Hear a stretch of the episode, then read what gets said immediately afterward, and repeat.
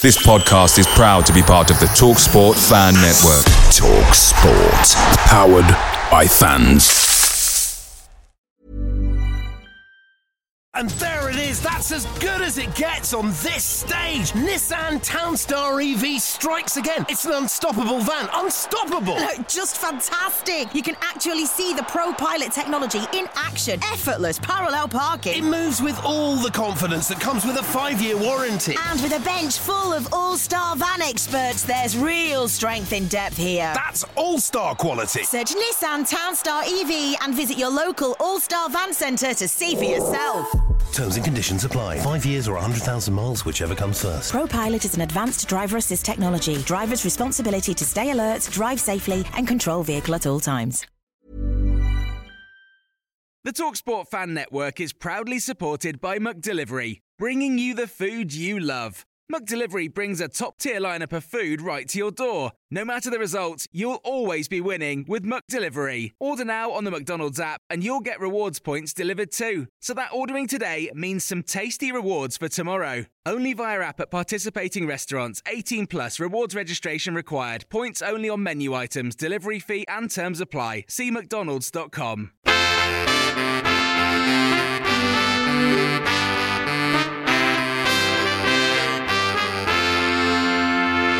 Welcome to the My Old Man Said podcast. I'm David Michael, the editor of myoldmansaid.com, and joining me for, oh, it's kind of a transitional podcast from uh, the Euros into uh, next season, although we'll be sticking mainly to the aftermath of uh, Euros 2020 that saw England uh, draw against Italy in the final. That's how it ended, wasn't it?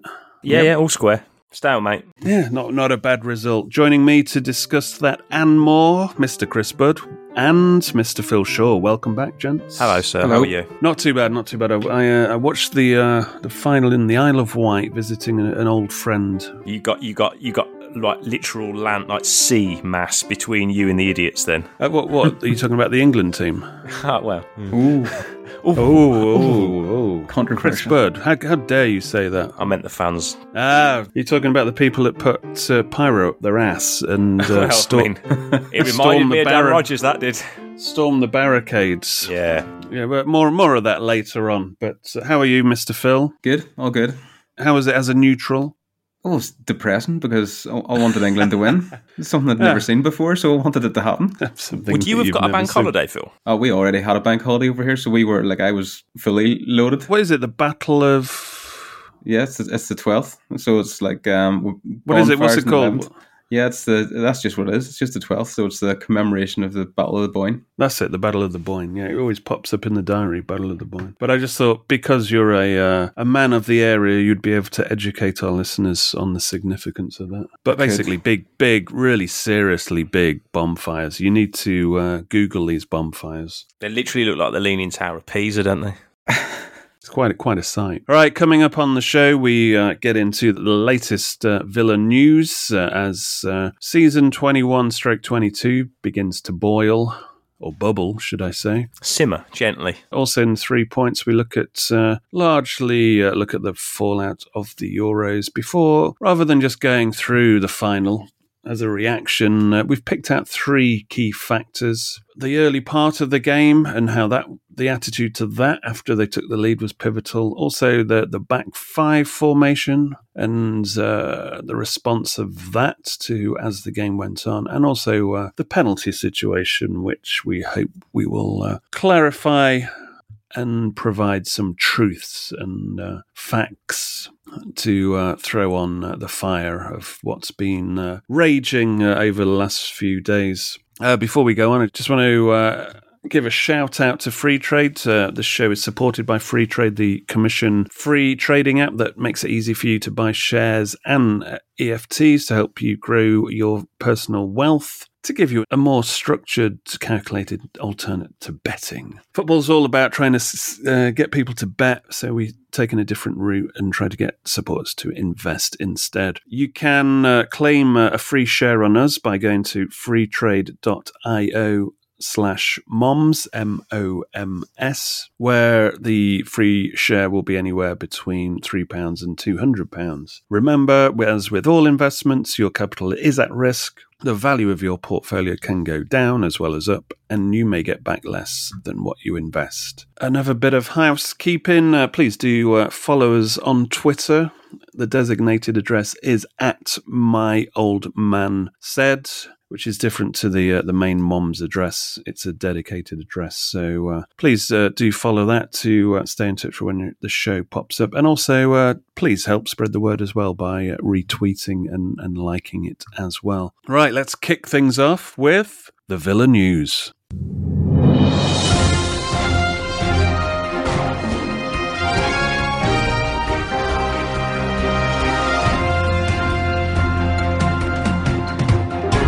First of all, congrats to uh, Mr. Martinez, who, uh, when he's not hip thrusting nowadays, is uh, winning the Copa America. Now, he's somebody that I wish was in goal uh, for uh, that penalty shootout for England. He, he's, he's just an animal now. I thought he was a nice uh, upstanding member of society, but when he goes back to Argentina, he, he gets all feral and Just uh, becomes a serial winner. Just becomes a, a shithousery winner. So uh, congrats to him. Also, congrats to Grealish and Mings for their contributions in reaching the final. No other Villa players have ever got to a uh, Euro Championship final because no other English players have got to it. So it's you know it's still a significant achievement. As is the experience for uh, it's all good experience for these players. I mean they're coming back for Villa season and they've had top top level experience. And as has uh, Douglas Luiz uh, being the runner up to Martinez's uh, Argentina for Brazil. So in terms of uh, the Villa picture, it's it's all good on that front. They'll feel like more senior players, won't they, through through the experience. Yeah, they've been they've been at the business end of serious level of competition, which is you know pivotal. Doesn't get much higher, higher than the Champions League, I would argue. I would say so. Yep. Yeah. In terms of international and national uh, intrigue, I mean, so many people now know who Grealish is. I mean, it's, it's, it's to me, it's kind of surreal talking to like people's uh, wives or uh, or friends who don't not interest don't normally have an interest in football. Everybody knows who Grealish is now, so it's. That is a different kind of level. You can play in the Champions League, but it doesn't get you that uh, kind of status. And you know, Grealish is popping up in Boohoo ads already, and the, the, I saw the share price for Boohoo shot up uh, today. That was probably just because Grealish was in those ads. So there's the influence on popular culture he will have henceforward. And if you th- if you think of uh, if you think international football doesn't matter, you know, just look what it meant to Messi whenever um, the final whistle Yeah. went. He just fell to his knees crying. Yeah, So no, exactly. It's the big it's the big time. Meanwhile, Villa still carry on accumulating young talent. Uh, Johnny Butchell, the 16 year old winger from Bournemouth, has uh, been signed up. He's already played in the Championship uh, despite uh, his age. And uh, also centre back Josh Feeney from uh, Fleetwood Town, who actually was on used to be on the bench for Fleetwood when he was 15, and uh, he's since captain England under 16s as well. So uh, there's two uh, hot prospects that we seem to be. Stockpiling a little bit, aren't they? I was just about to say we're we're doing what Chelsea and Manchester City do. So uh, you can well you can see that's clearly one of our strategies for Yeah. building uh, in terms of the long term. Anyway. Yes. Yeah, playing the long game, not no short term. Yeah. Meanwhile, Villa's pre-season schedule has been solidified by uh, the Bristol City fixture slipping in alongside those already announced: uh, Walsall, Stoke, Sevilla, and then the Forest uh, behind closed door Bodymoor Heath game as well. In terms of uh, other transfer happenings, uh, Kalinic has gone back out on loan to uh, Hajduk Split, uh, where he was last season. And We can't get uh, him off the bloody wage bill, can we? Costs too much. yeah, I don't. Nobody fancies him uh, outright. He's got uh, previous credit in the Belgium league, but nothing's happening there either. Uh, Vassilev is off to Inter Miami. Uh, there's a bit of irony because in the the patron extra underrated and overrated of the whole squad. Where we uh, we had a little section where every player we said if we had to get rid of him this summer, which club would he end up at? We actually had Keinan Davis going for Inter Miami, so uh, Keinan will be jealous then. it's Yeah. happening to Vassilev in real life. It's not a bad move. Can you imagine the meeting with uh, Dean Smith? It's like uh, he comes in and goes, "Dean, uh, boss, I don't want to go on loan again. I really don't want to go on loan. It's, it's time Yeah, to fight for I've had enough of Burton. I Yeah. can't. I can't. I can't do it. Yeah, and then he just goes, "Ah, well, we've actually got one lined up here, but if you don't want it, that's okay." And, oh, where is it? It's Inter Miami. Oh, no, let me see that again. Can I just see that contract? Yeah, you'll be playing for free. Yeah, no problem.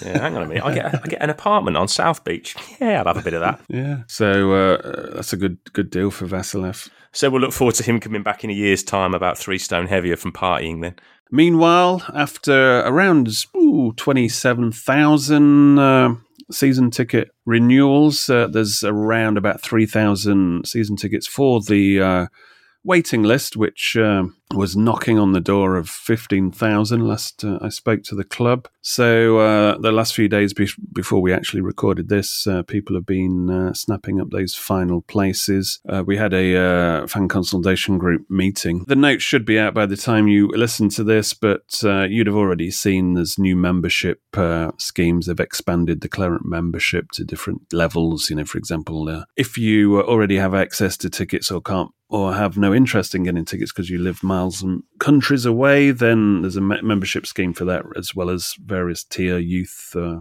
memberships. Also, the Villa TV is uh, something that they're trying to expand and up, up the quality and uh, offerings off. Uh, of course, that comes with a price tag, but you know you can find that out yourself. So I'm not here to sell you that. Season ticket cards should be dropping uh, around July the 19th because uh, the games start to come thick and fast in terms of pre-season friendlies, etc. Right, on to the three points. First of all, oh, the fallout of the Euros. It, apparently, Boris Johnson, the Prime Minister, has met social media chiefs regarding racism to uh, the three missed penalty players. Sancho, Rashford, and uh, Saka. Now, this it's almost like it's always approached as a oh shock one-off. Oh, you know, this is disgusting, but this is exactly what happened the last time England got beat on penalties to Italy in the Euros uh, 2012 when Ashley Young and Ashley Cole missed penalties. And I remember writing an article about that, basically saying if you think there's no racism in football, then uh, you, you know you're living under a rock. The, the big issue is uh, which actually Villa's Tyrone Mings has. Hit the nail on the head is these kind of culture wars that keep going on in terms of the knee. Mings put out a uh, tweet. Uh, wait, he was responding to Priti Patel's uh, message of how she was uh, discrediting the racism and accused her of stoking the fire ahead of the tournament when she uh, basically accused. Was it her that uh, accused the bending Yeah. the knees? Uh, yeah, gesture politics. gesture She's- politics. Yeah.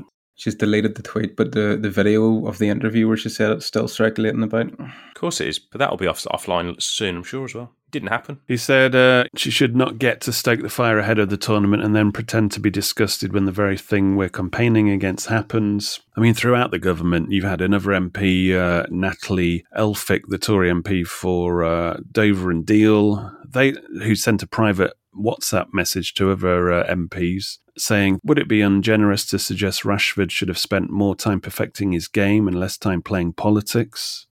That'll go down well with the constituents, I'm sure. Well, you should see the constituents if if her cover header of her uh, Twitter is anything to go by. Oh, God. Also, uh, Conservative MP Lee Anderson has previously said he would not watch the team because they took the knee. Senior government members uh, have called out and said it's just it's absolute tragic. This culture war needs stopping. It's a laughing stock, and uh, you know that is pretty much exactly what I think. It's it's just embarrassing and, and stupid. And you know, regarding that knee, it's it's completely up to the players if they feel like they need to do it because uh, there's racism and and hello, newsflash, there is. It's up to them. It's not up to me or any of these MPs or any racist pricks out there to actually even have the conversation should they or shouldn't they does it achieve anything? And this is what people are saying oh well it hasn't achieved anything. They've been doing it for a year. Hasn't cured racism has it? Well it's point. It's basically to fire a flare and say there is racism. We're not happy about it. And the fact that you know Italy actually supported them, and didn't they? They took the knee as well, and they're a country who, in football, they've had probably worse racism problems than us. So it's good that they actually showed a bit of solidarity. Yeah. But uh, the bottom line is, if they feel the need, it's up to the players. It's got nothing to do with anybody to pass judgment or commentary on it. So uh, that's my two pence on it. Especially when they've been transparent with their reasoning for doing it. yeah. Yeah, and then of course there was talk about uh, like a reception for the England squad at uh, Downing Street this week, but it's been surprisingly cancelled. So Yeah, funny that. Yeah, probably didn't want to face them. No, the but players want uh, to go on holiday. Well, yeah, there is that as well. All right, uh, point number two uh, UEFA have released the team of the tournament for the Euros, uh, including the England trio of Walker, Maguire, and Sterling. Looking at the 11, uh, um, how many Italians? Uh, Donnarumma, who's only 22 years old. I didn't realise that. Uh, in the sticks for Italy. No Chiellini. But his but his partner Bonucci's in there. Bonucci in there, but no Chiellini and Spinazzola's in, isn't he? Maguire's in there, and he didn't. Uh, he didn't actually play the first two games. Mings uh, deputised for him. So I mean, Maguire had a good tournament by all by all uh, accounts, but uh, he didn't play all the games. It's kind of a strange one. I think you've got to go with uh, Pedri from Spain. Yeah, he was brilliant. Jorginho was great, and then obviously Holberg from Denmark was good while they were in the tournament. So. Yeah, I mean, uh, if you look at all the bloody stats, uh, Pedri pretty much uh, has all. Uh, you know, has all the a lot of the like the creating. Uh, Yeah. Creating actions, I think they call it. Forward runs and some such things. Progressive carry. Yeah, no space for Ronaldo, despite him finishing off the uh, the top scorer with five. Speaking of Ronaldo, uh, I was going to mention at the end of the show, but uh, might as well mention it here. He's the first player in European Championship history to appear at five different tournaments. He is, if anybody used to watch Thundercats, he is Mumm-Ra the Ever Living. Oh dear. Ah, that reminds me of being. Uh, very young. Yeah, it's niche again. Very niche, but uh, the, we we will have listeners who uh, know all about that. Right, point number three: uh, Italy's boss Roberto Mancini's son Andrea had his Wembley seat stolen by guess who? A ticketless England fan. One of those hundreds that actually got through. Uh, initially, the FA were denying it. That's quite interesting in the build-up because we saw it unfolding on the social me- on social media. But the when you were watching the uh, the re- respective telecast live telecasts of the game, nobody was like you know indicating anything was actually happening. But uh, don't think there's any chance of uh, England winning a hosting bid anytime soon. Probably not in my lifetime, anyway. Uh, they were already fined uh, for the semi-final antics of fans for lasering Schmeichel, booing national anthems, and letting off fireworks. They got fined twenty five thousand plus for that. Now uh, UEFA are looking through. I mean, not only the invasion of the stadium, but booing of the Italian national anthem, more pyrotechnics, throwing of objects. There was a pitch invasion as well. To be fair, the security gave it an absolutely shocking effort to get that person off the field as well. They were awful. Yeah, then disciplinary investigation into events involving supporters, which occurred inside and around the stadium. I think you've all seen footage of that. And just violence all around. I mean, you, you have to be careful sometimes in interpreting uh, social media violence because there was one video going out and, say, and and the headline basically were, and how people were commenting on it was the shockingness of like of of an old you know gammon type fan punching a kid and also kicking some Asian guy, uh, two or three people kicking some Asian guy when they were down. But then when you actually, you know, watched it properly, it they they were part of the posse that invaded, you know, the kid and and the chap who was on the ground getting kicked. So as far as I'm concerned, they got what they asked for. And the actual England fans were helping security. Who had a thankless task, by the way. You know, you People say, oh, England, England fans animal fighting amongst themselves. But, you know, you've just paid a grand, up to three grand for a ticket, and then these fucking pricks are running through. You, you're not going to be happy about that.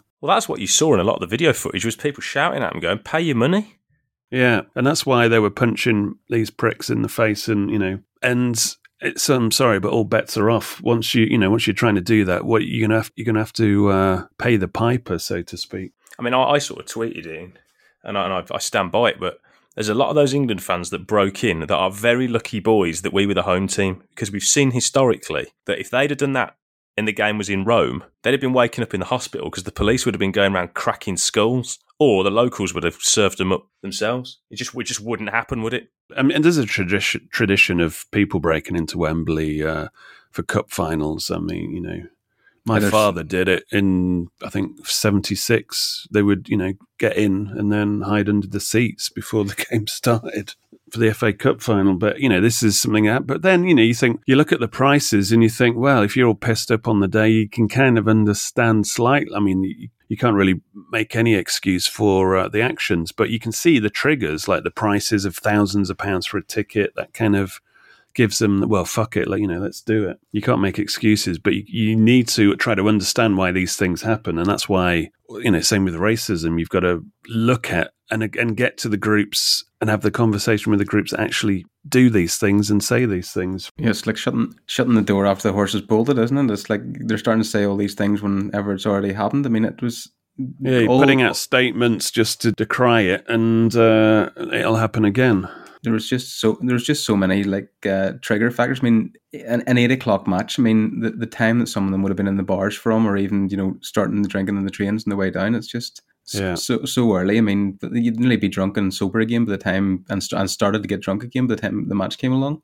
I mean, there was all the antics in Leicester Square as well, away from the ground, just people indiscriminately throwing bottles. It wasn't like it kicked off with the police or something. This was just knobheads yeah. just going, oh, just every, if everyone else is doing it, I'll just launch my bottle when I'm done with it. Yeah, but as you know, as Phil just said, you got you always got to look at uh, potential triggers, and at the you know the bottom line is they try to maximize the amount of money they make out of these things. So they put them on at the, the TV time, you know, of eight o'clock, and also charge as much money as possible for the tickets. So that doesn't create uh, a great situation because a you you're increasing drinking time, and and b you know you're alienating certain fans.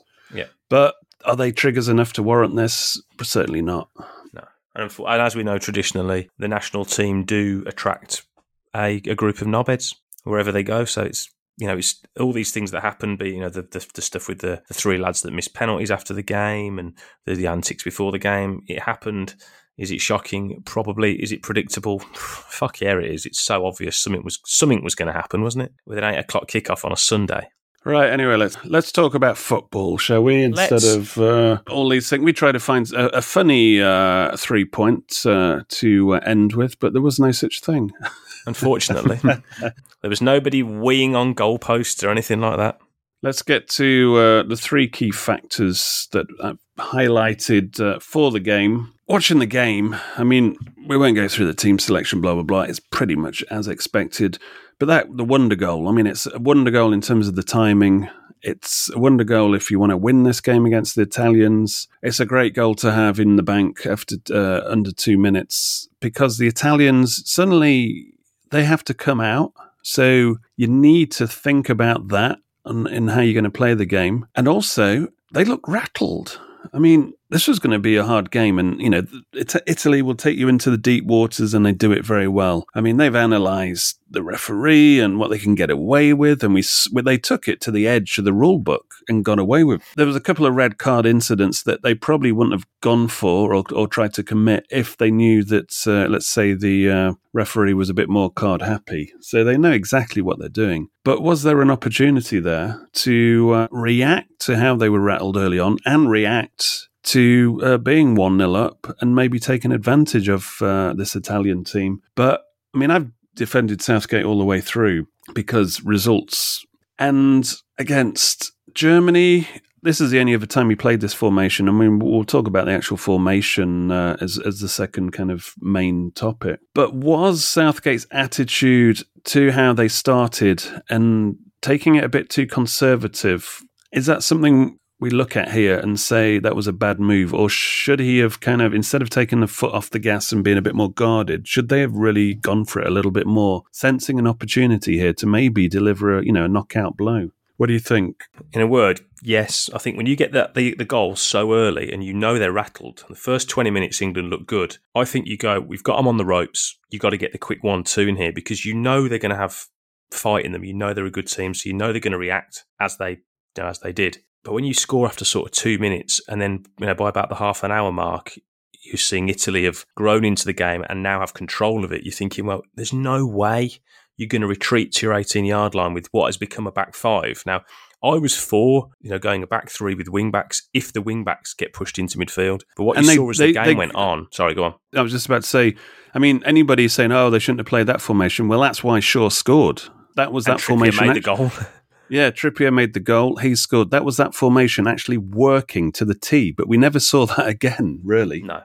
I think what happened was that the Italians rallied. I can't remember what minute it was in, but there was an injury because there was about four minutes injury time, wasn't there, at one point? And Yeah. I think that injury may, dare I say, was the turning point in the game because it gave Mancini a chance to just have a word with a few people, reassess, and just and just tweak. We didn't. I think Southgate was like, okay, the plan's working, and didn't see Italy coming. And then and then what you saw was the our two wing backs who obviously were you know were brilliantly involved in the goal, you know, got the assist and finished it. Brilliant move from start to finish. But they they stopped getting involved to make the midfield and getting involved. It became a back five, and by doing that, you saw the Italian three, especially Verratti, just run the game because I actually thought Phillips and Rice did really well. Rice especially was superb, but they were getting out they were getting outrun.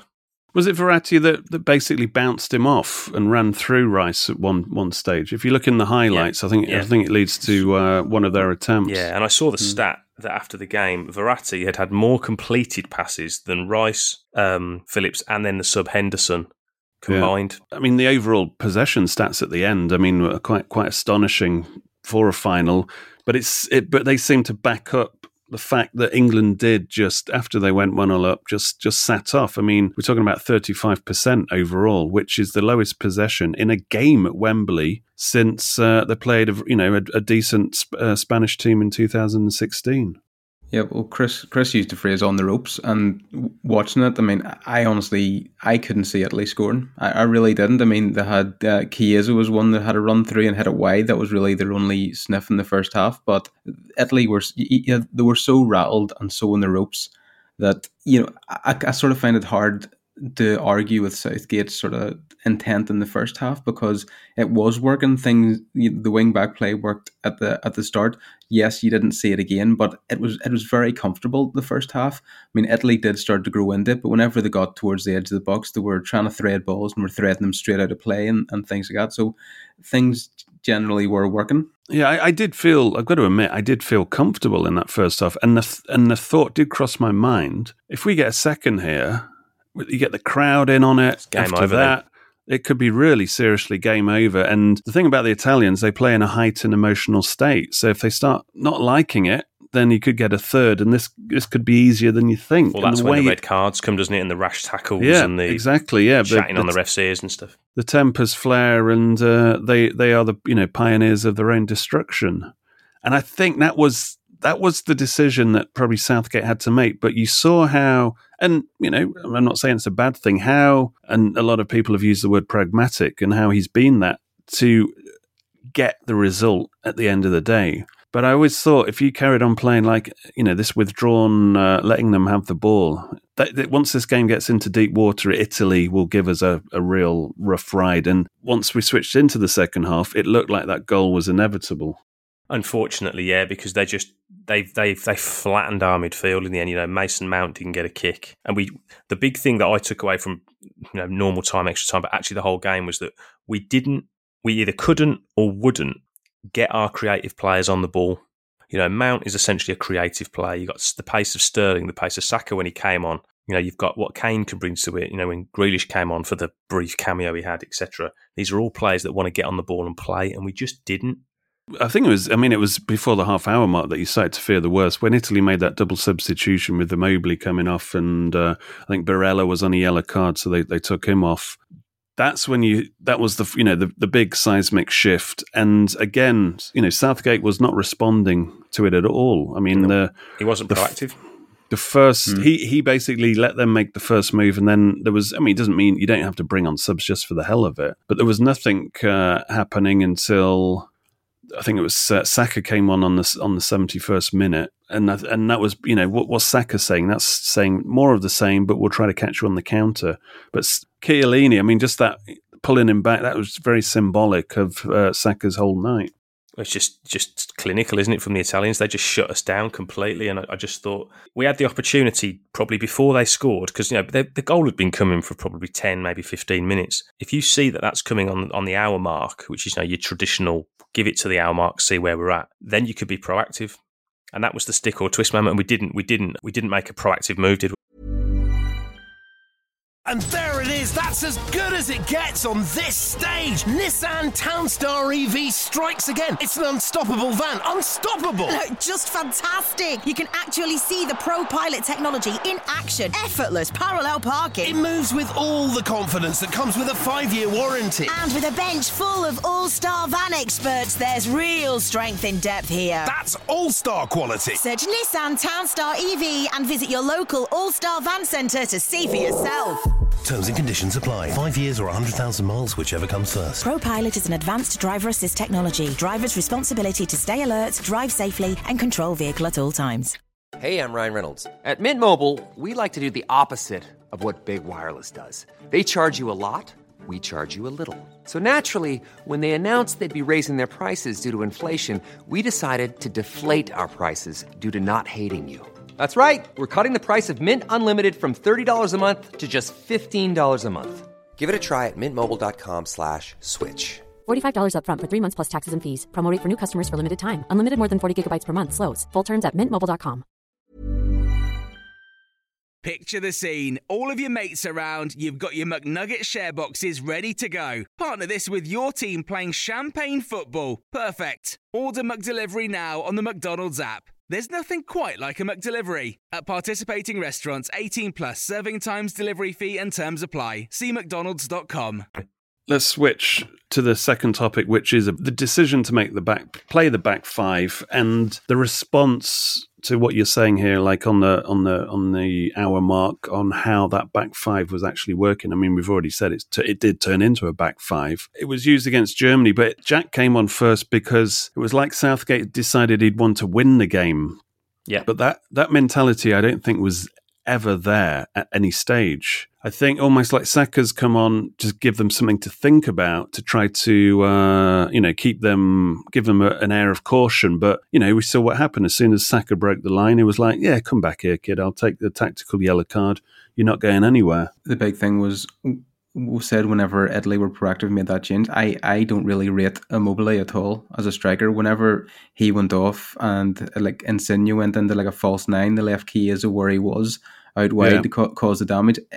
Um, Insigne didn't even he didn't even go near the centre backs. He stayed a bit deeper. It went to him, and then he played in Chiesa, let Chiesa do the, the damage and running. It was just a, com- a completely different game, and that's when the five began to really, you know, be under the cosh. They were right back the whole time. Yeah, well, we basically retreated to the 18 yard line. It was very much like watching Villa and De Bruce at times, to be honest. You know, as you said, Chris, uh, you had no problems with the back five, and, and neither did I. I expected it 100%. It was, you know, we I think we said in the last podcast, it was the formation for when Southgate realizes this is going to be a tough game. Uh, You know, i.e., you get- you're playing your Spain's, Germany's, I- Italy, the France, the top tier teams. But this was the problem. It couldn't react in the circumstance we were. It, you know, what is the outlook for that formation? Is it to grind out a result?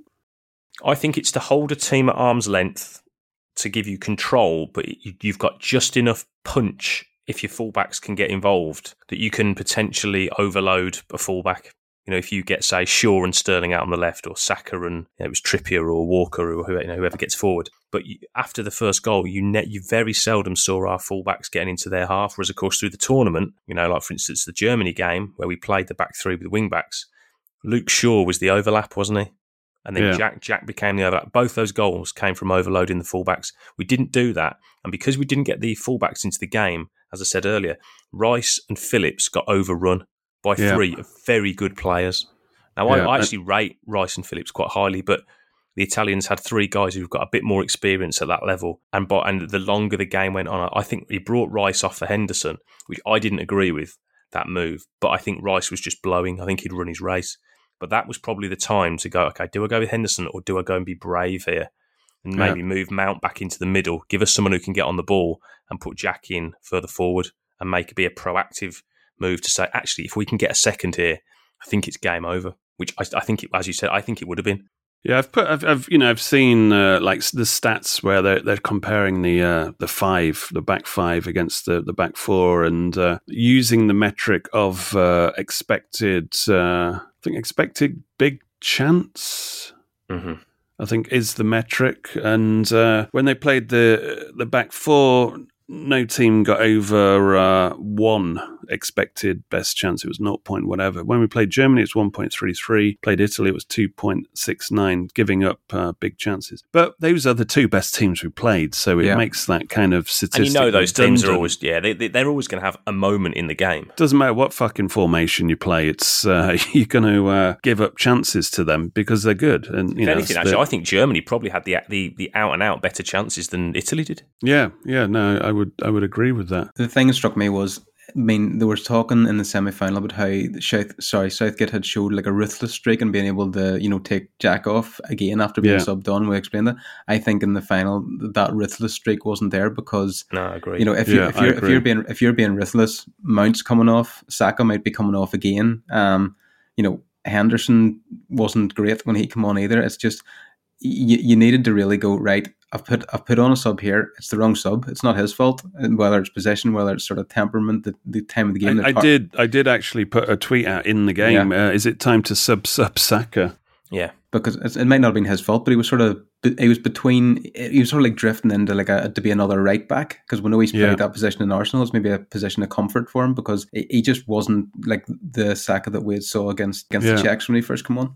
yeah. I'll, I'll say it again. Italy specialise in the my phrase deep water games, and that it was qu- evident that Saka wasn't the right choice at that moment. Now. I've understood when he's, you know, he's come on in front of Grealish before. I mean, I'm not getting blinded by uh, claret and blue goggles, but in this game, the more it played out, I, I just thought, I think Grealish is the move here because A, as Chris said, he just holds the ball up better. But uh, he's up for this kind of battle. He's got a couple more years in the bank. I mean, he's 25. He loves the rough and tumble, and I think he could get, you know, he could drop into this game with the Italians and start frustrating them again. If you played Grealish from the start, I think they would have had a plan for him. I mean, if Brighton and the likes of Burnley can uh, keep Grealish at bay and, you know, made a plan for it, you, you're going to bet the Italians are going to. They did have a plan for when he ever came on because he got stood straight in there. I mean, he, he drew blood, didn't he? He was bleeding. Uh, Yeah, the tackle that went, you know, Mm, yeah. straight into his knee. That was a horrible tackle. that wasn't by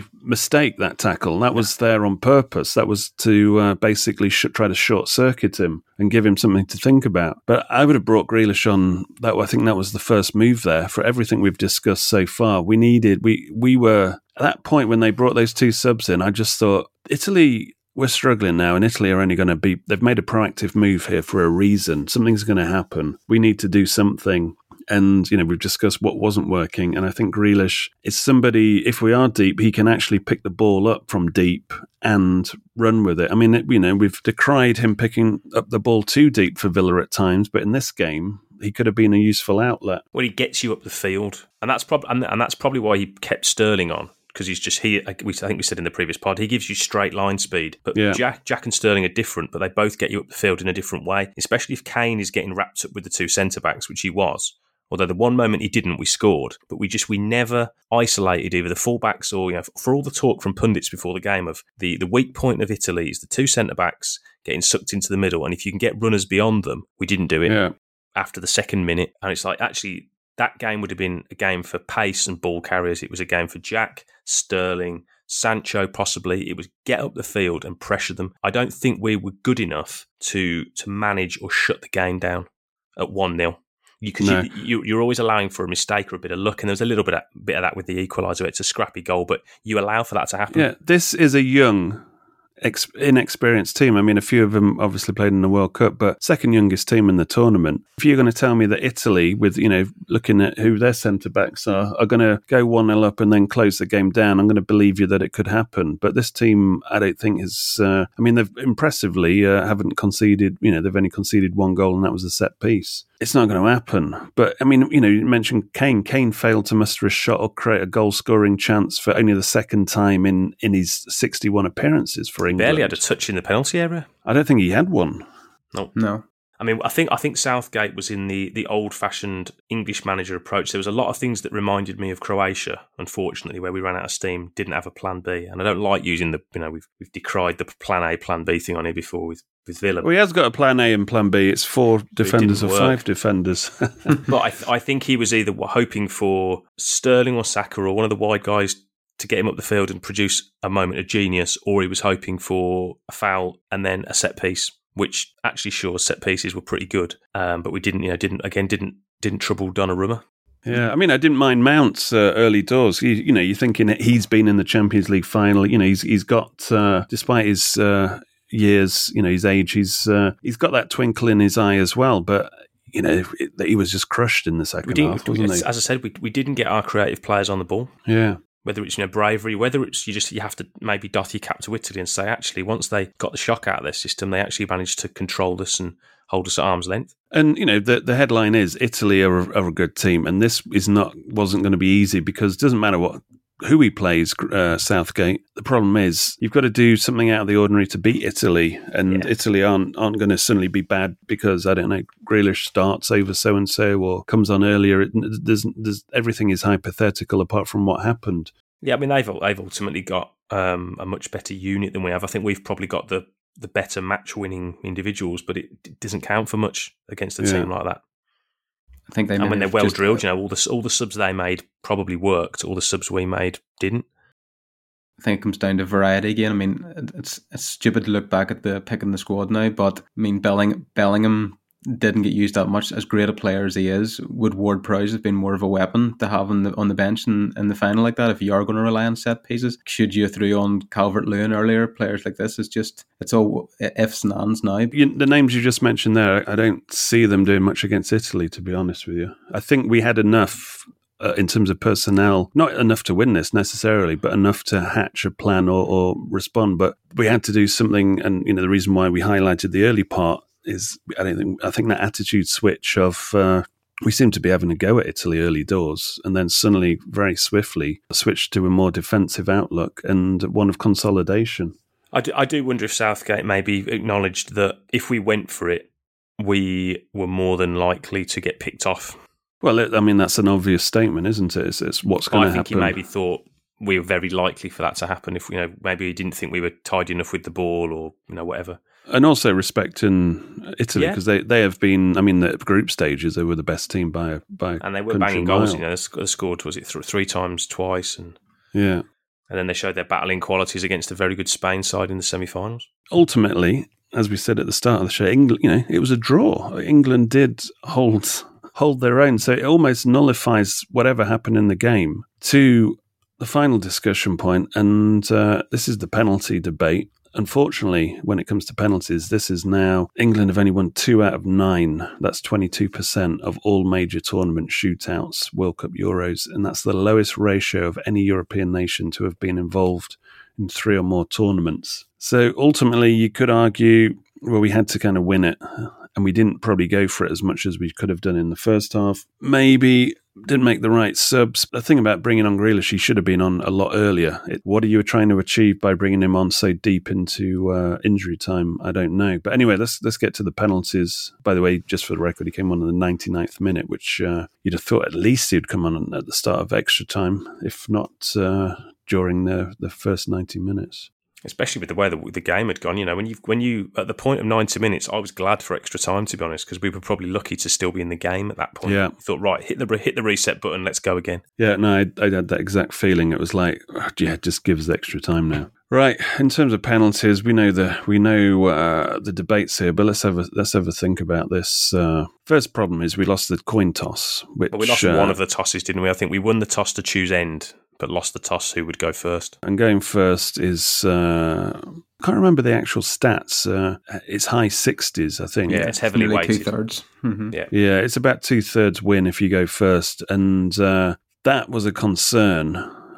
But early doors, England switched the advantage, and they switched that pressure of going uh, second because they took the lead after Kane, Maguire fulfilled their obligations and Pickford saved it. So at that point, you're in a great, great, great situation, and this this is where it gets controversial. It's because Southgate subbed for penalty kicks, and he brought on Rashford and Sancho on the 120 minute mark. Now, the, the headline is Southgate is taking responsibility for the order and, and the takers of the kicks. Now, people have misread this in terms of, you know, he's saying that he's chosen Saka over the other ones, etc., you know, etc., etc. What, you know, what's he doing? 19, uh, 19 year olds taking the last, uh, the fifth penalty, etc., etc. But I, the way this breaks down, though, is he has in his mind the order of penalty takers based on training, you know, based on what they've done at their clubs, but mainly how they've been practicing these penalties every day. So he's bringing on Rashford and Sancho because proven in this in their respective seasons. Last season, Rash, Rashford got three out of three. Sancho scored three out of three, and uh, Rashford also scored. I think it was against Villarreal. So the only conversation is bringing them on and the, literally the last minute, and then I don't think they touched the ball before they took the penalty kick. Is that a bet sure a bet than a warmed up player who's played a lot of the game who actually doesn't fancy it and it isn't in that list of order. So Southgate's essentially saying he chose the, the players because he's looking at that list of preferred players and he sees he's still got two subs left and he can bring on two players that are literally in the top five if he could choose his penalty takers. So he's brought them on to get them in the top five. Now, I think he's been too strict with his order because the way it's shaped up, that order, Saka's number the fifth man all of a sudden. And we'll, we'll talk about that in a second. But ultimately, if Pickford makes two saves, you should win the penalties. I mean, that is the bottom line. A keeper to make two saves, you'd put your money on that team to win, wouldn't you? Yep. Which Ed Steer did. And that is the uh, the frustrating thing here because we were from being ahead from then missing two penalties, we suddenly found ourselves in a position where if they scored, we were out. And Pickford did a Mark Bosnich against Tranmere Rovers, Yeah, saved you it. got us out of jail and you think, right, now go and there's your opportunity. Yep. There's your second life and you've squandered it. And then I saw Saka step up, and you know, I just looked at his face, and I just thought, "Oh fuck, he's not, he's not scoring this. He The whole no the whole room. fucking way." Yeah, the whole room we were in when I seen Saka just walk up, we just went, "Oh no!" And it's not like it's not a reflection on him; it's a reflection on how he played in the game. You just think, And the situation, yeah, he's carrying a bad game performance in, and it's it's it's not rocket science. I mean, it, very rarely do they turn it round in the shootout and suddenly miraculously become a hero. It's just it hasn't been a good game. It's one where you say, right, skip him down the order a bit. because it's not necessarily uh, a case of the age is the factor. Because you know, remember, I think France beat it, it beat Italy, and like Trezeguet was twenty. They had another youngster who scored their penalty. Michael Owen scored his, didn't he, against uh, Yeah. Argentina? I remember Graham Fenton scored against Tranmere. This is the most important penalty that any English player has ever taken. They've only taken them in semi-finals before, so I don't think Southgate thought about that. And I think on his list, Saka was ahead of Grealish. Uh, Saka was ahead of Sterling.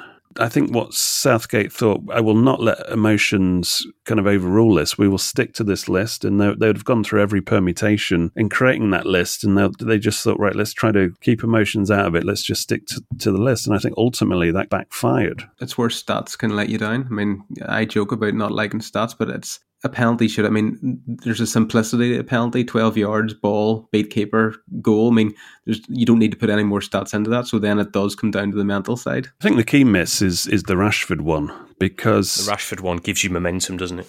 because he actually beats the keeper, but he doesn't hit the target. It's not like credit to the keeper or it's a weak penalty that the keeper saves. Those are the worst penalties. I hate. I hate them. And that's the Sancho one and uh, a Saka one. But if Rashford scores, it's suddenly the pressure's on Italy on the next penalty. The whole dynamic shifts. Saka's suddenly taken a penalty to win the tournament, and it's a different pressure. It's not based on fear and dread. And there's a certain level of insurance policy. It's a bit like if you remember in the in the Albion one when Villa had it, Albert Adomah had a penalty to win it, didn't he, and skied it, but Yeah. knowing that Tammy could get the next one. So you know, it's a fr- it's almost a free hit in terms of you know Saka. So the pressure uh, is a is a is a bit off, and and of course uh, you'd have seen uh, old Jack Grealish uh, take one at sixth, no doubt, unless the dynamic of Rash- Rashford scoring put extra pressure on Italy and they missed a penalty. I I just thought it was it was a bit concerning when I seen Harry Maguire st- step up second. Now he What did a penalty, though. What a, pe- I mean, I was made to look stupid whenever he dispatched the best penalty I've seen in, Broke in the years. camera. yeah, but I mean, if you if you cast your mind back to Euro '96, it used to be the like the best penalty takers took the first five, and you were thinking. I mean, I remember Shearer taking, Platt taking, Gascoigne taking, I, Sheringham I, I taking. think there's always I I don't I don't necessarily think that's like a set blueprint because there's always a defender that blasts the centre back that blasts it through the middle. There's always like somebody who gives it a rocket because I think those I mean and normally you know they either go in and it's like yeah experienced head bang in or they hit the bar or go you know over like Ehiogu when he hit the bar against Tranmere. But I didn't. I just thought that's somebody who's a, a, leader taking the penalty, and I and I felt less worried than when I saw Rashford and Sancho's run up, and also yeah. Saka's Saka walking up because there is I don't get this these silly little jogging on the spot, fast you know sprinting on the spot kind of run ups well, Rashford didn't even look at the ball the whole time. He gave the keeper the you yeah. give the keeper the eyes is the argument, isn't it? You wait for the keeper to go, he commits, and you go. But then if you don't execute it perfectly, you you end up looking the way you look. But there is an argument for the old fashioned way sometimes as well. And I think, I mean, my my opinion on this doesn't really count for jack shit. But if if I'm in that position, I'd probably give a penalty to someone like Pickford because he's going to lace the shit out of it and he's going to take the goalie in with it. Same as probably someone like Luke Shaw. But that is the Maguire thing. I'm, i mean, I'm just looking if uh, Rashford scores that penalty, whatever happens to, to Saka, he's either taking it to win or if he misses, then you've suddenly you're still in the game. Even though they're not up in the in you know the, the list, you've got you, you've got Grealish, you've got Sterling, you've got Stones, Phillips, and Shaw and Pickford because he takes them as well. And that's not bad going into sudden death because normally sudden death is all about, oh shit, when do we get to our real weak links? And England didn't really, you know, have one apart from the guys that actually took them. but it looks quite a good lineup, isn't it? You know, if it goes 5 5 or, sorry, 3 3 or whatever, you're going into sudden death. And then you've got, well, we've got Grealish, Sterling, Stones, Phillips, Shaw. That's not bad. And I think Grealish was the sixth man. Now, I, you know, I saw on social media after the game that there was so many fans hoping that Grealish wouldn't take a penalty and that is that says a lot. Not I'm not talking about Grealish, but that says a lot of what the responsibilities of Rashford, Sancho, and Saka had. And fair play to them for stepping up in that moment, ultimately. Because a lot of you, you know, your club fans don't want to see their, you know, top men go through the potential. Uh, you don't want your guy to be that guy. Yeah, if Grealish stepped up in sudden death, I, I wouldn't have any problems because it's like you know now is the time to uh, kind of and earn, ultimately, you, you know, whenever Jack earn um, the hype you know, whenever Jack puts his foot on the ball at any moment on a football pitch, you know he's confident. Yeah. Always. You need that confidence that I'm going to bury this. Yeah, so I had no problem with him, but just the reaction, certain fans just didn't want him to be the you know the fall guy for a loss shows you you you've got to factor that in when you you know you see what happened to Rashford, Sancho, and Saka. And you know Rashford, I would have fancied him. You know, he's yeah, been in, I would have, to be honest. He's been in a cup final, and, and his penalty, as as I said, he beat the keeper. But the problem is, uh, didn't hit the target, which is the number one thing. And that I think was the pivotal moment. And you know, Saka penalty. Yes, he shouldn't be there. I mean, how would you? I would probably have had Rashford on fifth, to be honest. Probably. Would, I mean, I tell you what, if if all had gone to plan, Rashford scoring the winning penalty politically would have been a brilliant story as well. Yeah. yeah it's all very Roy the Rovers, isn't it? Or Grealish scoring the winning penalty. this is true. That would have been, uh, for, from a Villa point of view, it'd have been epic. And for Grealish, he, he would uh, couldn't have written the script any better, I don't think. No, he'd be, he'd be Mr. GQ Man of the Year, wouldn't he? And all that kind of stuff.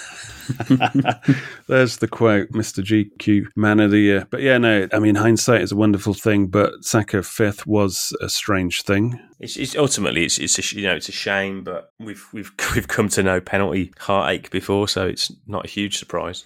Yeah, and uh, you know the uh, bringing him on for uh, penalties. I mean, sometimes I remember Zico coming on for Brazil, and, and, they got a penalty. But this is, I think, you know, in a group game or a knockout game in I think it was '86, and he missed, and nobody thought Zico could ever miss, and it's because you thought it was because he came out the cold, and that was one thing that came, you know, through my head when Rashford and Sancho were brought on. But also, you thought, here's the cavalry for the penalties, so there was kind of a little upbeatness to it as well. You're thinking, well, this Sancho's worth 73 million apparently, surely he'll score a penalty. It's just a bit of a toss of the coin thing, isn't it? Yeah, You've seen it, it happen before with, you know, Tim Krul came on for the Dutch, didn't he, a few years ago and saved penalties. Yeah. He was the hero closer to home, you know, we saw Jedinak come off the bench against the Baggies. His one and final touch for Villa buried yeah. a penalty.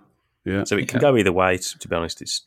Well, I was just thinking the Italians were going to play keep ball and not let the sub happen, and then I suddenly realised there was another three or four minutes of uh, stoppage time where you had Rashford and Rashford Sancho right back, yeah, suddenly in corner defend corner. So I thought to myself, this could backfire spectacularly, but no, it did make it to the penalty. Can you imagine the, especially the press reaction if Italy scored from that resulting corner. If, say, someone like Rashford or Sancho doesn't get their man. Well, I mean, that was the argument. Why didn't you bring? Why don't you bring them on earlier so they warm up? But th- exactly what you've just said. It's it's a risk to suddenly throw on a load of strikers and then have to play out like to say ten minutes. You're suddenly giving uh, your opposition a, a, a real uh, incentive to just throw the kitchen sink at it and have a real go. Or unless you twist, you know, you change your shape slightly and go, actually, do you know what? We're going to be positive here. I might not have to bring Sancho on, but I'm going to bring Rashford on. Yeah. We'll go 4 4 2 and we'll go for it.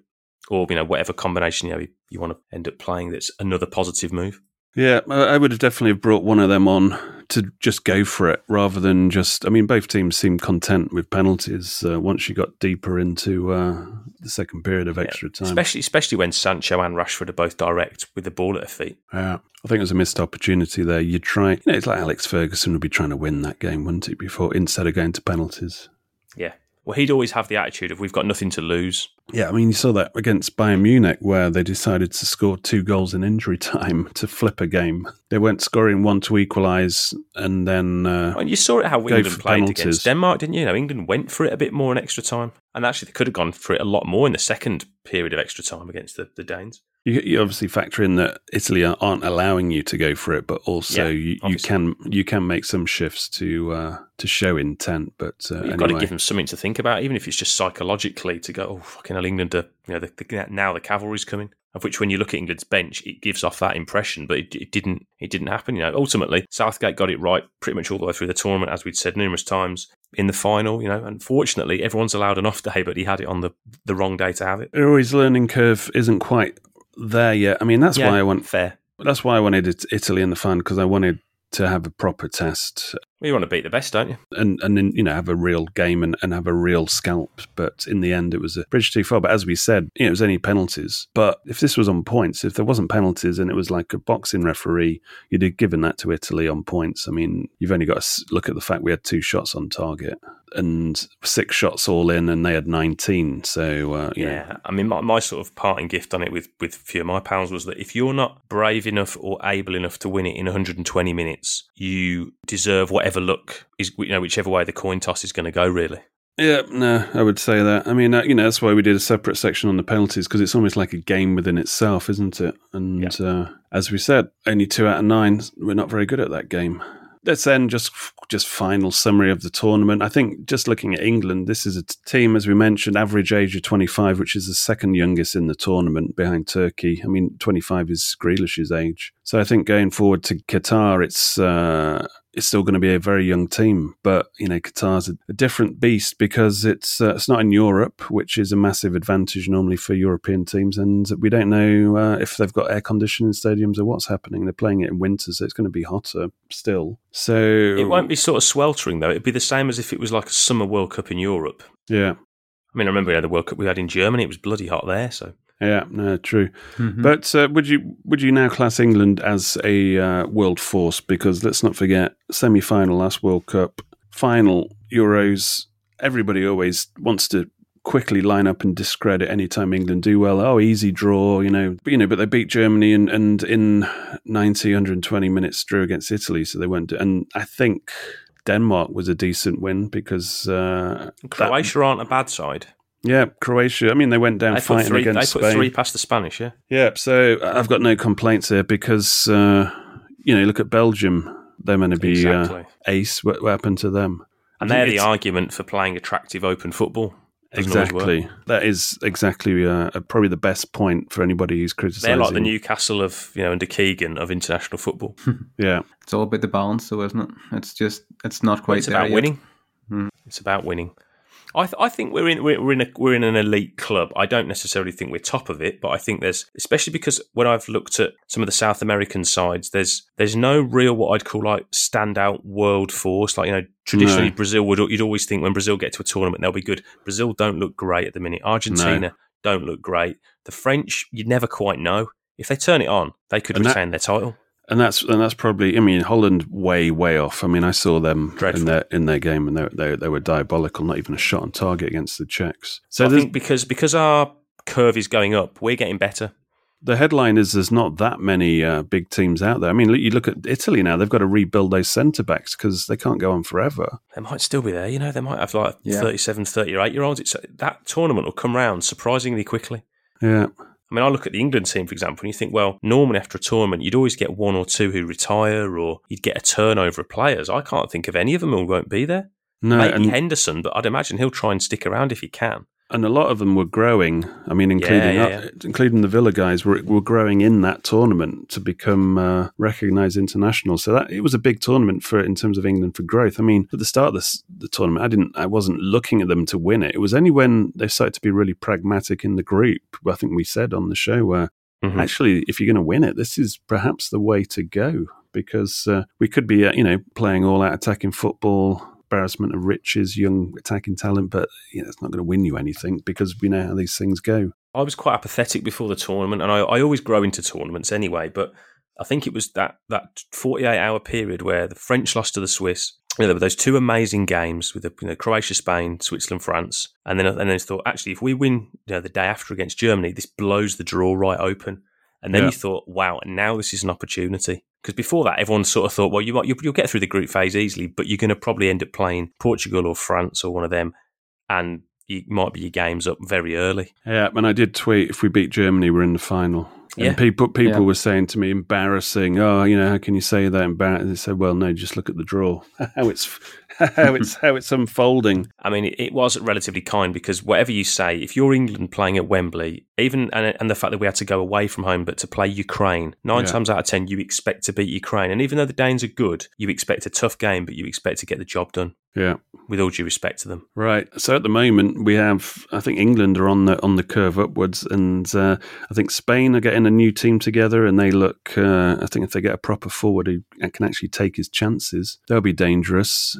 But there's also, you know, an opportunity for countries to rise. Hungary, Switzerland, and Denmark really showed what you can achieve when you play as a team. Whether this was just, you know, every every dog has his day. It could be one of those cases in the tournament, or whether they'll uh, build on that. But I think the Swiss were particularly impressive because normally they, I'm just scr- screaming at the TV just to get them knocked out because they're just wasting time in the tournament. Because they always get knocked out in the round of 16, don't they, traditionally at tournaments? Yeah, out of the that- group phase just about. Yeah, and it's like how boring. But uh, this tournament, they they definitely contributed massively to uh, making you know a few exciting games actually. I take it we're all in agreement, though, that we're glad that this will be the last, certainly UEFA tournament that happens in multiple host cities, and that won't that nonsense won't be happening again. It'll be back to just having a host country. Well, this was actually uh, the UEFA president, uh, Aleksander Čeferin, confirmed uh, there wouldn't be uh, another Euros spread out across Europe with so many host cities. He said, I would not support it anymore. I think it was too challenging and, in a way, not correct that some teams have to travel more than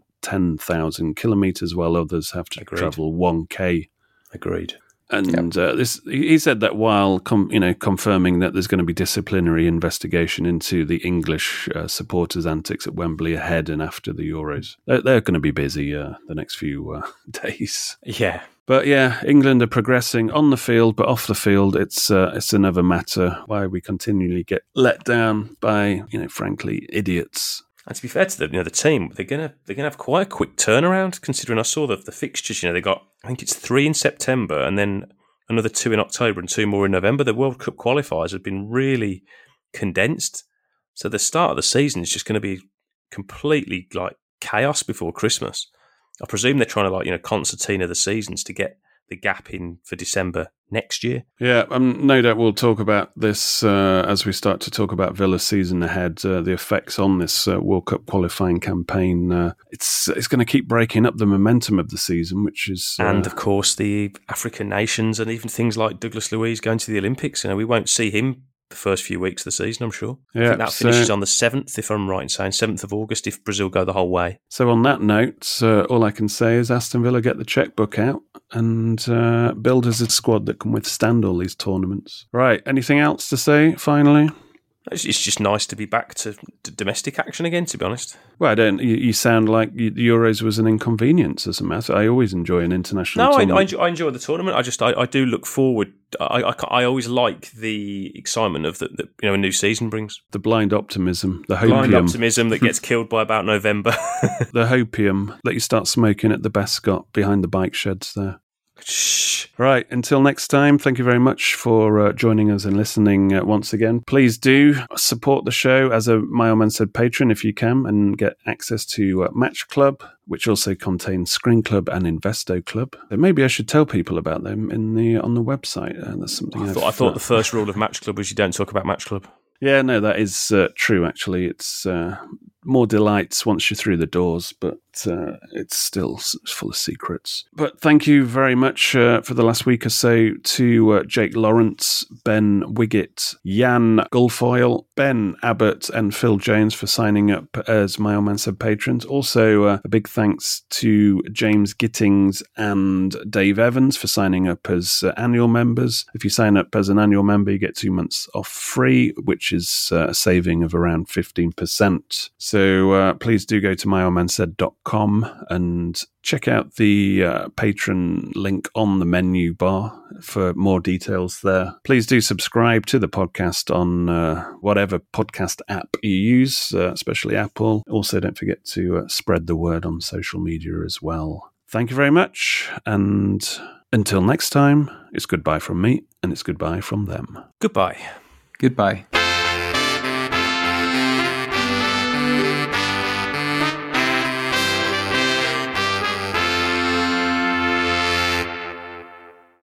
Away days are great, but there's nothing quite like playing at home. The same goes for McDonald's. Maximize your home ground advantage with McDelivery. Order now on the McDonald's app. At participating restaurants, 18 plus serving times, delivery fee, and terms apply. See McDonald's.com. And there it is. That's as good as it gets on this stage. Nissan Townstar EV strikes again. It's an unstoppable van. Unstoppable. Look, just fantastic. You can actually see the ProPilot technology in action. Effortless parallel parking. It moves with all the confidence that comes with a five-year warranty. And with a bench full of all-star van experts, there's real strength in depth here. That's all-star quality. Search Nissan Townstar EV and visit your local All-Star Van Centre to see for yourself. Terms and conditions apply. Five years or 100,000 miles, whichever comes first. ProPilot is an advanced driver assist technology. Driver's responsibility to stay alert, drive safely, and control vehicle at all times. This podcast is proud to be part of the TalkSport Fan Network. Talk Sport. Powered by fans.